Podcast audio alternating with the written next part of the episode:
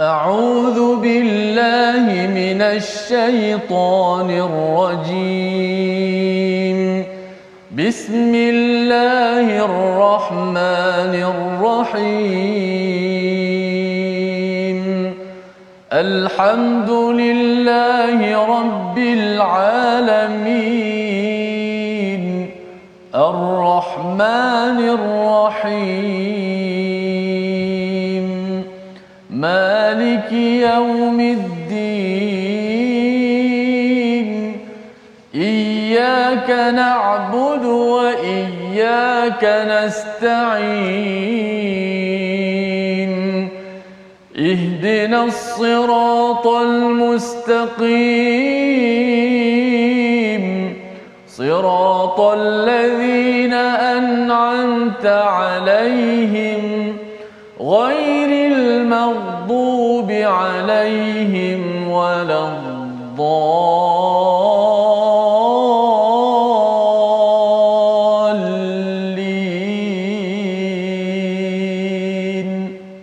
السلام عليكم ورحمة الله وبركاته الحمد لله والصلاة والسلام على رسول الله وعلى آله ومن والاه شهد لا إله إلا الله شهد أن محمدا عبده ورسوله اللهم صل على سيدنا محمد وعلى آله وصحبه أجمعين Amma ba'du. Apa khabar tuan-tuan dan puan yang dirahmati Allah sekalian? Kita bertemu dalam My Quran Time baca faham amal pada hari yang berbahagia ini, hari Jumaat penuh barakah yang kita doakan Allah terima amal kita pada minggu ini, pada hari ini dengan penuh pengharapan agar Allah terus memberikan perhatian kepada kita dan pada hari ini kita ingin meneruskan halaman 317 bersama Al-Fadil Ustaz Tirmizi Ali. Apa khabar Ustaz?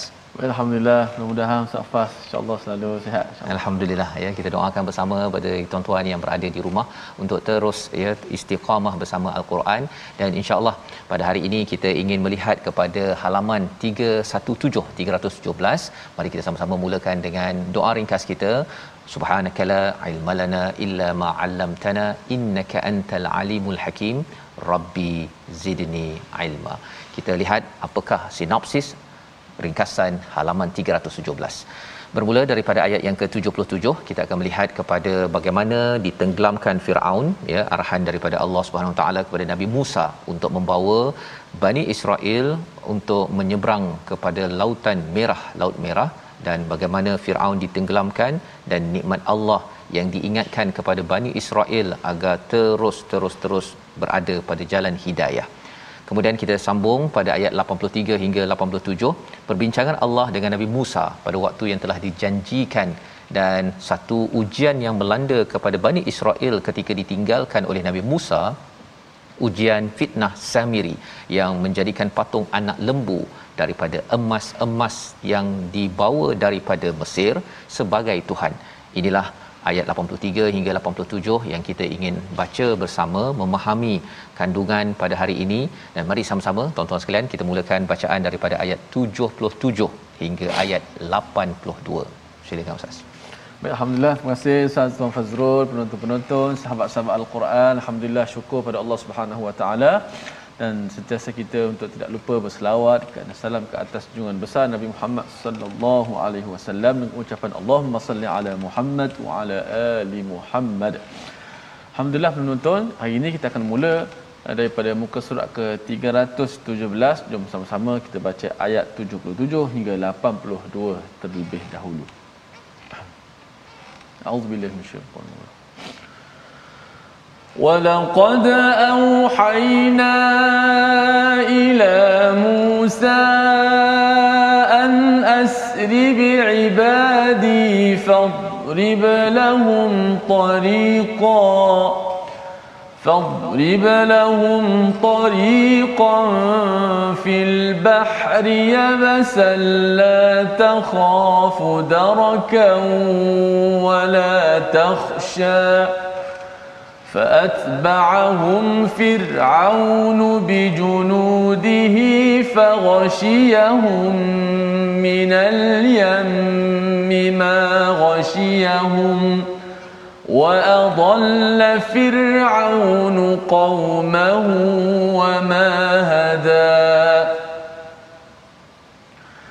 يا بني إسرائيل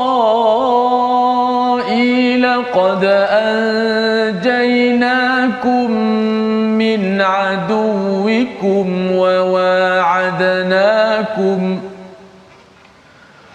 وواعدناكم جانب الطور الأيمن ونزلنا عليكم المن والسلوى.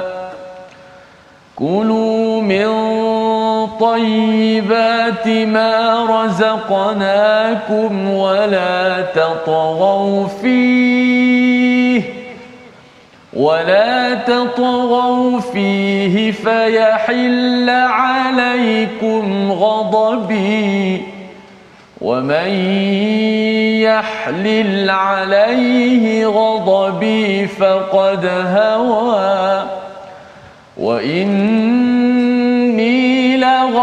لغفار لمن تاب وآمن وعمل صالحا ثم اهتدى صدق الله العظيم Surah Al-Azim gitulah bacaan daripada ayat 77 hingga 82. Terima kasih diucapkan pada Ustaz Tirmizi ya. Sebentar tadi kita melihat kepada kisah semalam kita sudah melihat kepada bagaimana Bani Israel ya bersama dengan rakyat Mesir dan ahli sihir ya yang bersujud itu adalah ahli sihir iaitu di kalangan orang yang berilmu lah pada waktu itu Ustaz ya. Mereka yang memilih pasal orang lain mungkin tengok dia rasa wah ular besar ular kecil ular makan ular ya, itu saja yang mereka lihat.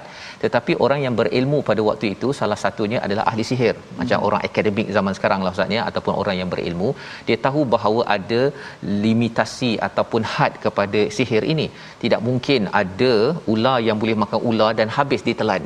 Ya. itu tidak mungkin dibuat oleh oleh ilmu sihir ilmu sihir hanya boleh me- menyilapkan ataupun mengelabui kepada pandangan kita tetapi dia tidak boleh yang ini telan yang ini habis langsung ya daripada apa yang yang ada maka apabila berlaku kekalahan kepada Firaun Firaun tidak puas hati.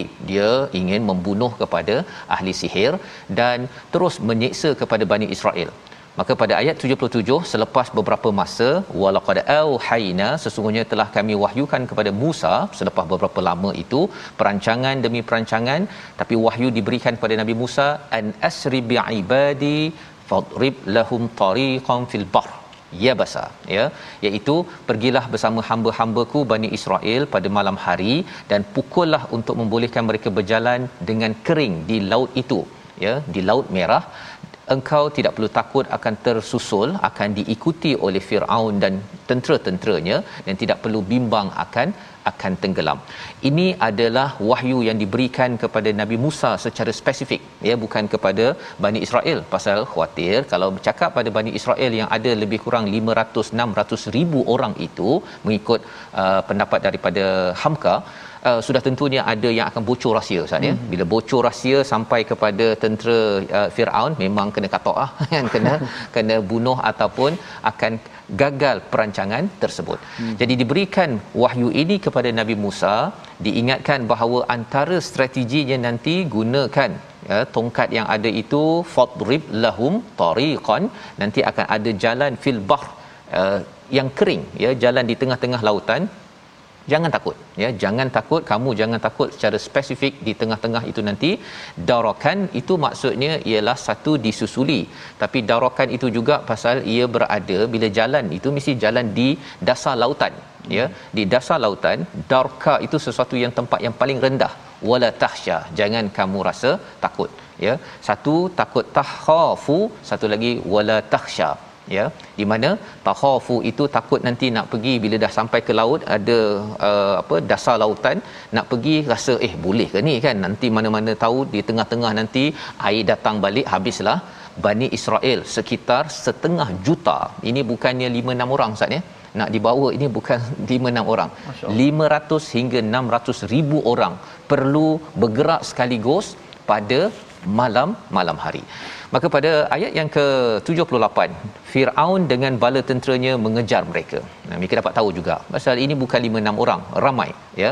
Mereka kejar ya faghashiyahum minal yammi ma ghashiyahum iaitu mereka digulung ombak laut yang menenggelamkan mereka. Bila orang terakhir Bani Israel sudah sampai di sebelah sana menuju kepada Palestin itu, maka tutup balik laut tersebut dan akhirnya tenggelam segala Firaun dan juga tentera-tenteranya. Ini adalah ketentuan susunan daripada Allah Subhanahu wa taala. Komentar Allah kepada Firaun wa adalla Firaun. Firaun ini sebenarnya sesat menyesatkan kaumnya wa mahada tidak pernah pun dia membawa kepada hidayah jalan yang lurus dalam dalam kehidupan. Walaupun dia menyatakan bahawa dia akan memimpin menjaga rakyatnya tetapi semua itu adalah propaganda. Propaganda untuk menyenangkan dirinya. Ya istilah lainnya ustaz ya seperti uh, apa sahaja. Kalau kita tengok piramid itu mm-hmm. sebenarnya ia adalah lambang Uh, seorang raja, seorang pemerintah yang sedang berdiri di atas tulang belulang kaum-kaum hamba pada waktu tersebut termasuk Bani Israel. Ada yang banyak yang dah mati meninggal pada waktu itu.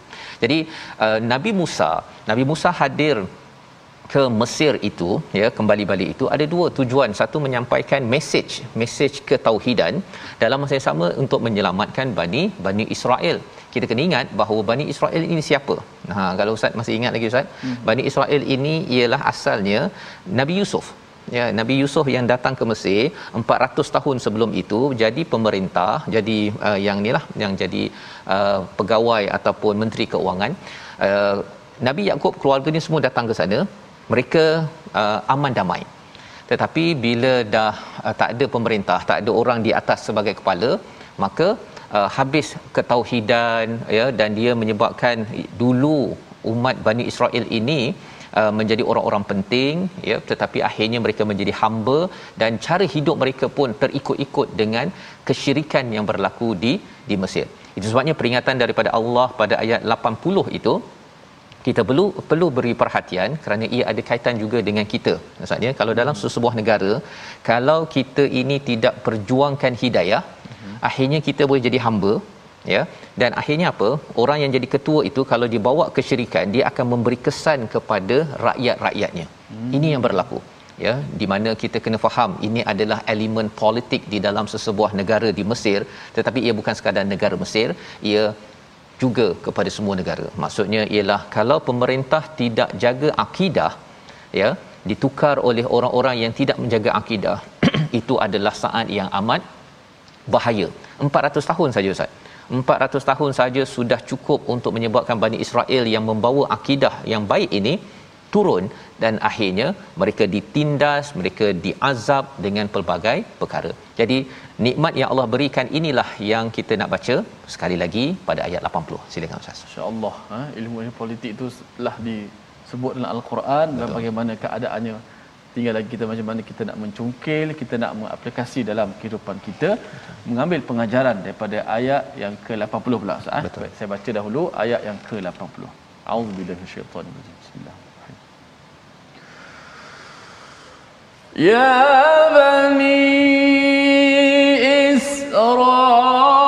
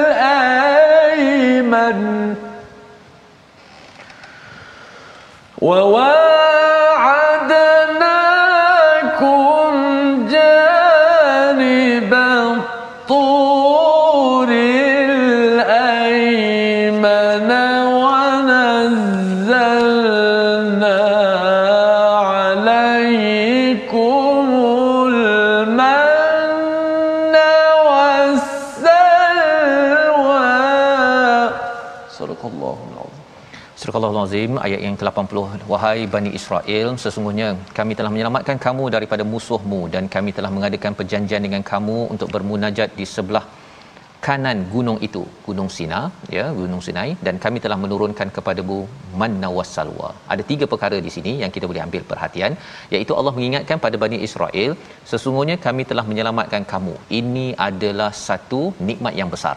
Allah selamatkan mereka itu bukan sekadar tidak diazab tetapi diselamatkan dengan hidayah Ustaz. Nah itu yang paling berharga lagi ya. Hmm. Diselamatkan oleh Nabi Musa dengan membawa hidayah itu adalah satu nikmat yang perlu diingati dan kalau kita juga dapat hidup di sesebuah negara dengan aman dan dapat beriman itu sebenarnya adalah satu satu nikmat yang besar ya diselamatkan daripada musuh kamu dan di ambil perjanjian. Ha, yang kedua adalah diambil perjanjian daripada mereka Bani Israel itu di kanan uh, gunung Sinai itu perjanjian yang melambangkan apa? Melambangkan bila Bani Israel berjanji dengan Allah, Allah berjanji dengan mereka, ini adalah sebagai satu satu keselamatan, satu perjanjian untuk keamanan, keselamatan ke ke hadapan pada masa-masa akan datang. Syaratnya apa?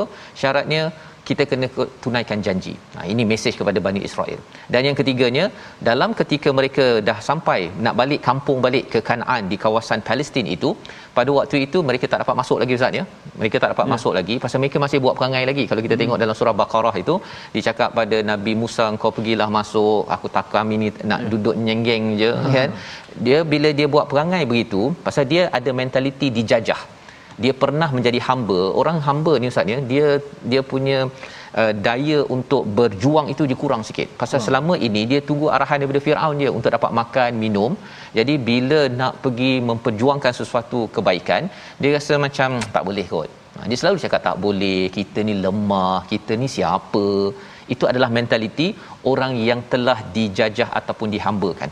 Ya tetapi bagi Nabi Musa telah dibina dalam sekolah elit Firaun ya menjadi seorang pem, apa minda pemerintah minda berjaya dengan sudah tentunya ditarbiah oleh Allah Subhanahu taala pemimpin inilah yang membawa mereka keluar daripada fixed mindset ha ya hmm. cara pandang yang uh, beku kepada growth mindset untuk kita bangkit untuk kita membebaskan kembali balik kepada kampung halaman. Jadi ketika mereka tak masuk itu, mereka berada di uh, kawasan Teh Ustaz ya, kawasan yang mereka berlega-lega itu 40 tahun. 40 tahun dan apakah nikmat yang Allah berikan kepada mereka? Manna wassalwa ya manna wassalwa ni katanya manna ni macam madu ustaz ya. Macam benda manisan. Dia di pagi-pagi tu dah keluar dekat hujung-hujung tumbuhan dan salwa ini adalah seperti uh, apa? Burung puyuh katanya. Burung puyuh. ya ha, madu lebih kurang gitulah tapi bukan madu dia keluar macam tu ya. Madu yang ada makanan yang bagus ini dibekalkan kepada mereka Allah turunkan dan Allah kata pada ayat yang ke-81 makanlah. Makanlah daripada perkara yang baik-baik marzaqnakum wala tatghaw fi ya iaitu jangan melampau padanya jangan ambil banyak-banyak makanan yang ada ataupun kedekut nak bagi kepada rakan lain.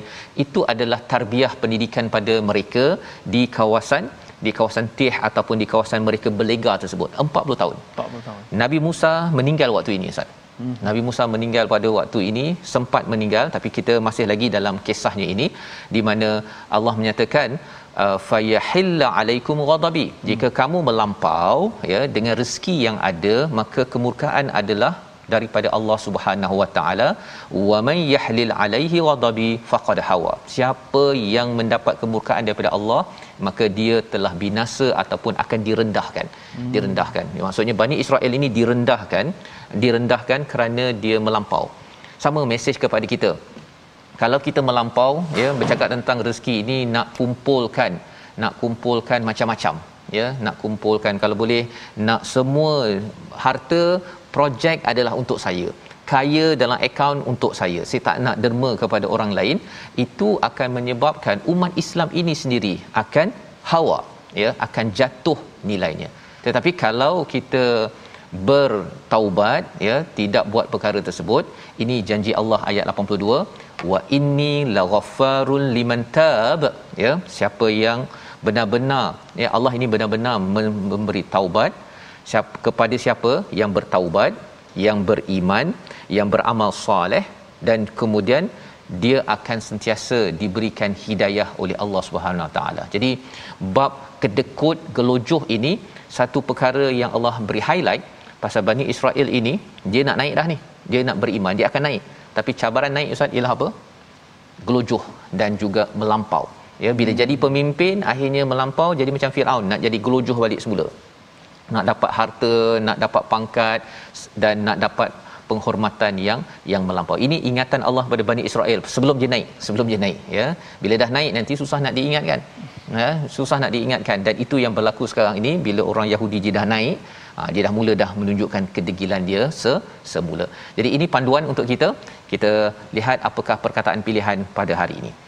Iaitu yang pertama kita lihat pilihan perkataan kita adalah khasyia ya takut ataupun gentar Allah ingatkan pada ayat 77 pada Nabi Musa jangan takut jangan gentar kepada perancangan yang telah diberikan oleh Allah Subhanahu Wa Taala. Perkataan ini 48 kali disebut di dalam Al-Quran dan bagaimana kita nak jadi orang yang tidak gentar? Awal surah Taha ada menyatakan ya, iaitu apa? Iaitu Quran ini kalau tuan-tuan tengok pada ayat yang ke uh, tiga ya illa tazkiratan liman yakhsha. Makin kita banyak membaca al-Quran kita akan jadi orang yang takut kepada Allah bukan takut kepada selain daripada Allah. Jangan takut pada ombak badai kehidupan ya. Nabi Musa jangan takut kepada Firaun ataupun ombak laut merah tersebut. Memang takutlah ustaz ya sebenarnya. Mm-hmm. tetapi bila ada Quran bila ada Tuhan bila ada Allah maka ia membina keyakinan sebagai seorang pemimpin pemimpin kena confident ya kena yakin dengan Tuhan barulah dia boleh memimpin dengan sama dengan baik 600,000 orang marching ya ingin berjalan pada waktu malam menyeberang laut merah menuju ke Kanaan Palestin untuk kemenangan. Kita tengok apa yang berlaku bila mereka dah sampai ke sana. Kita berhenti sebentar my Quran time baca faham amal insya-Allah. Insya-Allah.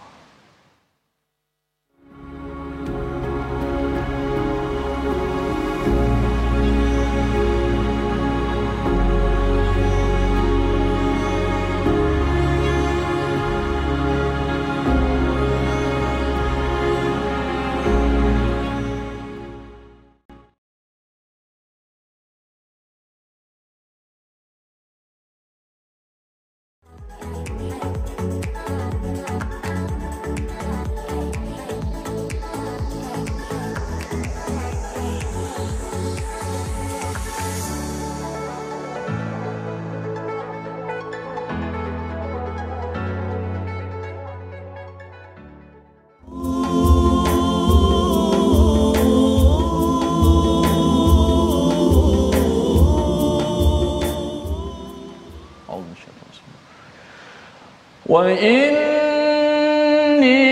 لغفار لمن تاب وآمن وعمل صالحا ثم اهتدى صدق الله العظيم dan sesungguhnya aku maha pengampun bagi orang-orang yang bertaubat, orang-orang yang beriman, khususnya orang-orang yang beramal saleh kemudian dia tetap berada dalam keadaan mendapat petunjuk. Masya-Allah, tabarakallah. Inilah ayat terakhir yang Ustaz Fas dah tadabbur bersama-sama dengan kita tadi eh, bahawa penting sangat kita untuk sentiasa mendapat keampunan daripada Allah Subhanahu Wa Taala dengan keampunan tadi Allah beri pula kepada kita petunjuk dan kasih sayangnya alhamdulillah sahabat-sahabat ya. sekalian ya sebenarnya ustaz bila ustaz uh, baca ayat ini hmm. saya teringat mengapa ayat ni ada selepas bercakap mereka ni dah menang kan Aha. Rupanya salah satunya Ustaz ya, bila orang berada dia dalam menuju kepada uh, Palestin itu, mereka ni hamba.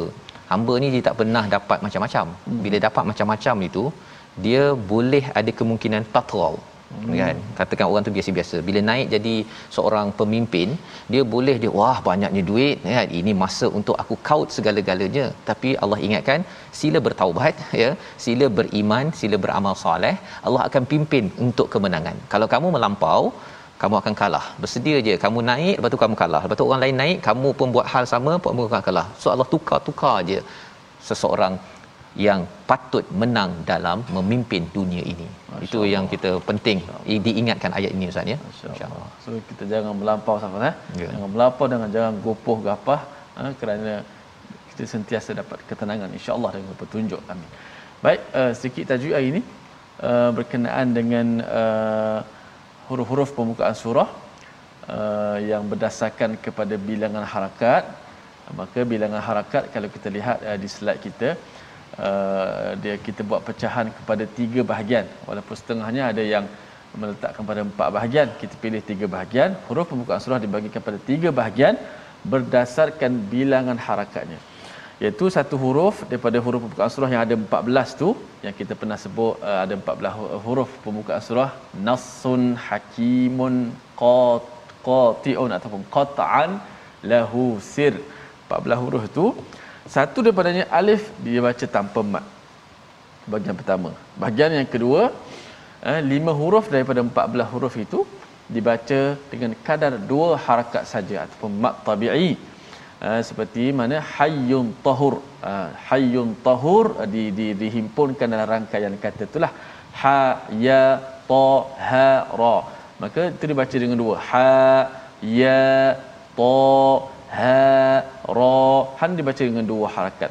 Dan bahagian yang ketiga uh, baki daripada 14 uh, 14 huruf itu yang dihimpun dalam rangkai kata kam asal naqas ataupun sanaqussu ilmak. Banyaklah rangkai kata ada yang letak naqasa asalukum. Okey yang mana yang ketiga lapan huruf dibaca dengan kadar paling panjang. Enam harakat. Kaf contoh mim. Ini saya baca secara single-single lah. Kalau bila dah baca ayat Quran tu huruf pembukaan surah kita sambung-sambung lah walaupun sambung kita tetap membacanya secara potongan-potongan huruf. Kerana kita tidak menyebut uh, barisnya. Kita tak tidak menyebut uh, baris atas baris bawah. Kita hanya menyebut asmaul huruf nama huruf tersebut. Dengan dimatikan uh, apa nama ni huruf yang terakhir. Walaupun kaf di situ tapi ejaan dia kaf alif fa. Fa itu dimati. Kaf. Ha ya. Contoh yang kita baca dalam awal surah maryam pada tempoh hari. Wallahu a'lam. Baik, terima kasih ucapkan pada Ustaz Tirmizi. Ya hmm. berkongsi tadi tentang huruf muqataah. Masih lagi kita berbincang huruf muqataah ini untuk kita menghargai uh, kepada ayat Ustaz ya. Dia tetap juga satu ayat lah walaupun hanyalah alif lam mim hmm. tapi digelar ayat juga ya yeah. sebagai satu kebesaran Allah Subhanahu taala untuk kita rasa kagum ya. Salah satunya bila uh, pendapat daripada Fakhruddin Razi dalam tafsirnya bila melihat huruf muqataah ini kita kena ada sikap merendah diri Ustaz kan. Jadi di situ sahaja pun walaupun dalam bentuk yang kita tak faham kita boleh belajar sesuatu iaitu bina sikap bahawa saya ni tak sabar, saya ni tak bersyukur, tak uh, pengasih, penyayang kerana saya ini kurang ilmu berbanding dengan Allah Maha Sabar, hmm. Maha Bersyukur. Ha jadi di situ menyebabkan kita insya-Allah akan dapat bantuan sebagaimana Nabi Musa selalu berdoa dengan asmaul husna maka sentiasa dapat bermunajat bantuan demi bantuan dan salah satu bantuannya menyeberang laut merah bila sampai ke sana apa yang berlaku ayat 83 kita ingin baca sehingga ayat 87 silakan ustaz baik alhamdulillah kita meneruskan bahagian kedua uh, muka surat yang ke-317 ini yang berbau pada ayat 83 hingga 87. Jom sama-sama kita teruskan bacaan. Auzubillahi minasyaitonir rajim. وما أعجلك عن قومك يا موسى قال هم أولئك على أثري وعجلت إليك رب لترضى قال قد فتنا قومك من بعدك وأضلهم السامري. فرجع موسى إلى قومه غضبان أسفا. قال يا قوم ألم يعدكم ربكم وعدا حسنا أفطال عليكم العهد أم أردتم أن يحل عليكم غضب أم أردتم أن يحل عليكم غضب من ربكم ربكم فأخلفتم موعدي. قالوا ما أخلفنا موعدك بملكنا ولكننا حملنا ولكننا حملنا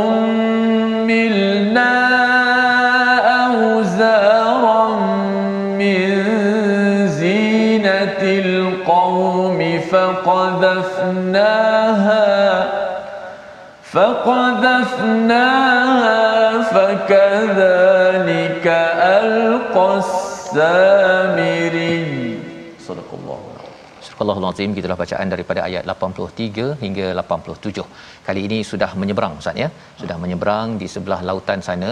Jadi apakah yang berlaku dalam uh, season ya musim 2 musim 3 nanti kita akan lihat sebenarnya salah satu daripada uh, sifat uh, Tara yang berlaku uh, pada Bani Israel ini dia sampai saja ustaz ya sampai saja ke seberang sana tu dia nampak ada orang menyembah berhala. Hmm. Dia cakap pada Nabi Musa buatkan macam dia orang tu. Ha kan.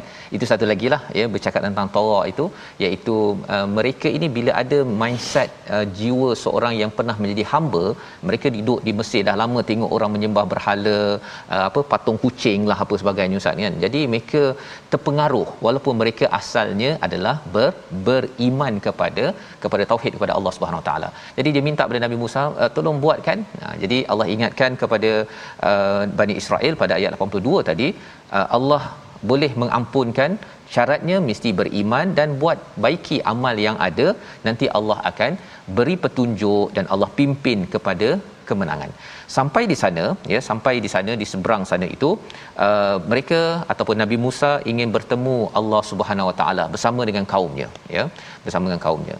Jadi ketika Nabi Musa memimpin itu pada ayat 83 dan mengapa engkau datang lebih cepat daripada kaummu wahai Musa ya uh, ceritanya ustaz ya Nabi Musa pergi berjumpa itu tapi Nabi Musa cepat sangat cepat sangat. Pasal Nabi Musa ni amat rindu nak bertemu Allah SWT dia bila orang rindu ini dia punya kecepatannya lain macam Ustaz. Betul. Ya dia semangat datang ke masjid semangat untuk ikut my Quran time. Bila dah rindu kepada Quran dia lain daripada orang yang Alamak, kena datang lagi dengan Quran lagi. Ha contohnya kan, dia akan jadi lambat, slow ya.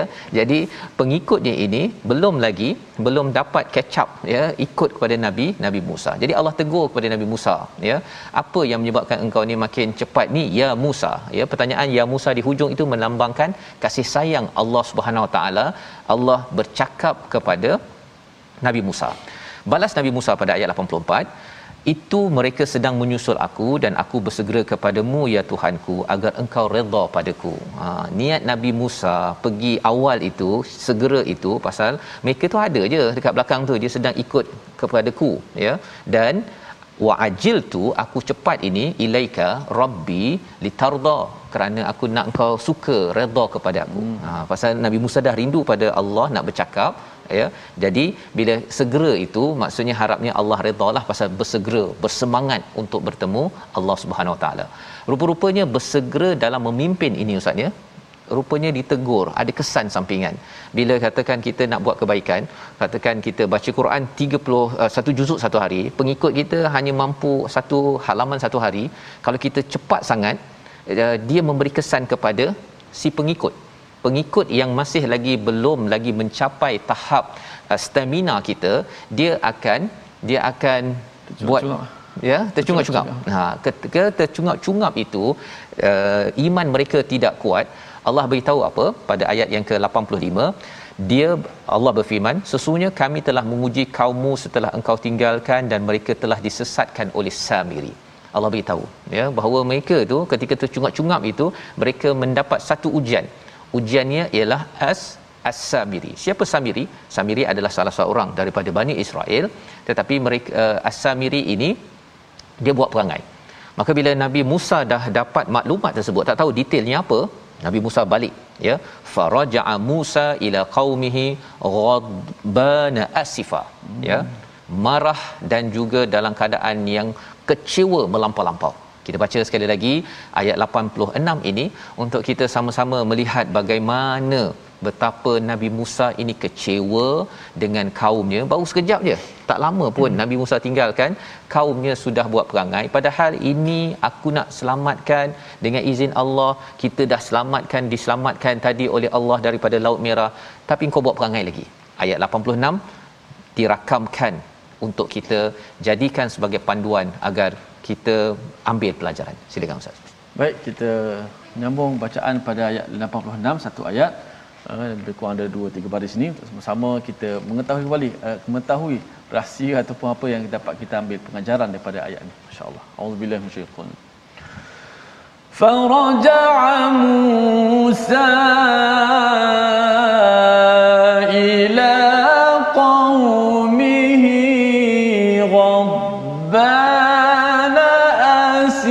آسفا قال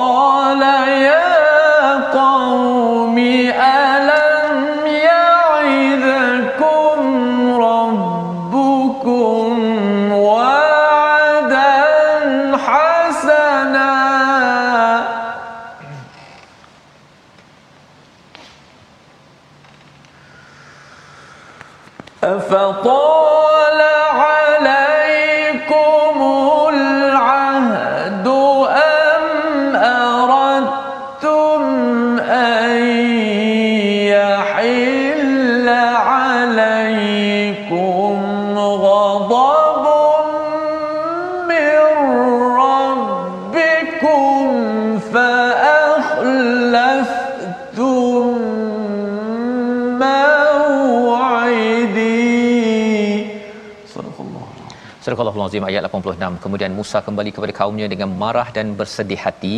Nabi Musa berkata, "Wahai kaumku, bukankah Tuhanmu telah menjanjikan kepadamu suatu janji yang baik?" Satu janji yang baik. Adakah terlalu lama masa perjanjian itu bagimu atau kamu mengendaki kemurkaan Tuhan menimpamu? Mengapa kamu melanggar perjanjianmu dengan aku? Ini adalah perkataan-perkataan Nabi Musa Ustaz ya. Dah balik bermunajat. Kalau sebelum ini kena pergi jumpa Firaun. Itu satu cabaran dalam kehidupan Nabi Nabi Musa. Tapi kali ini ketika mereka dah selamat dah, Firaun dah tak ada dah.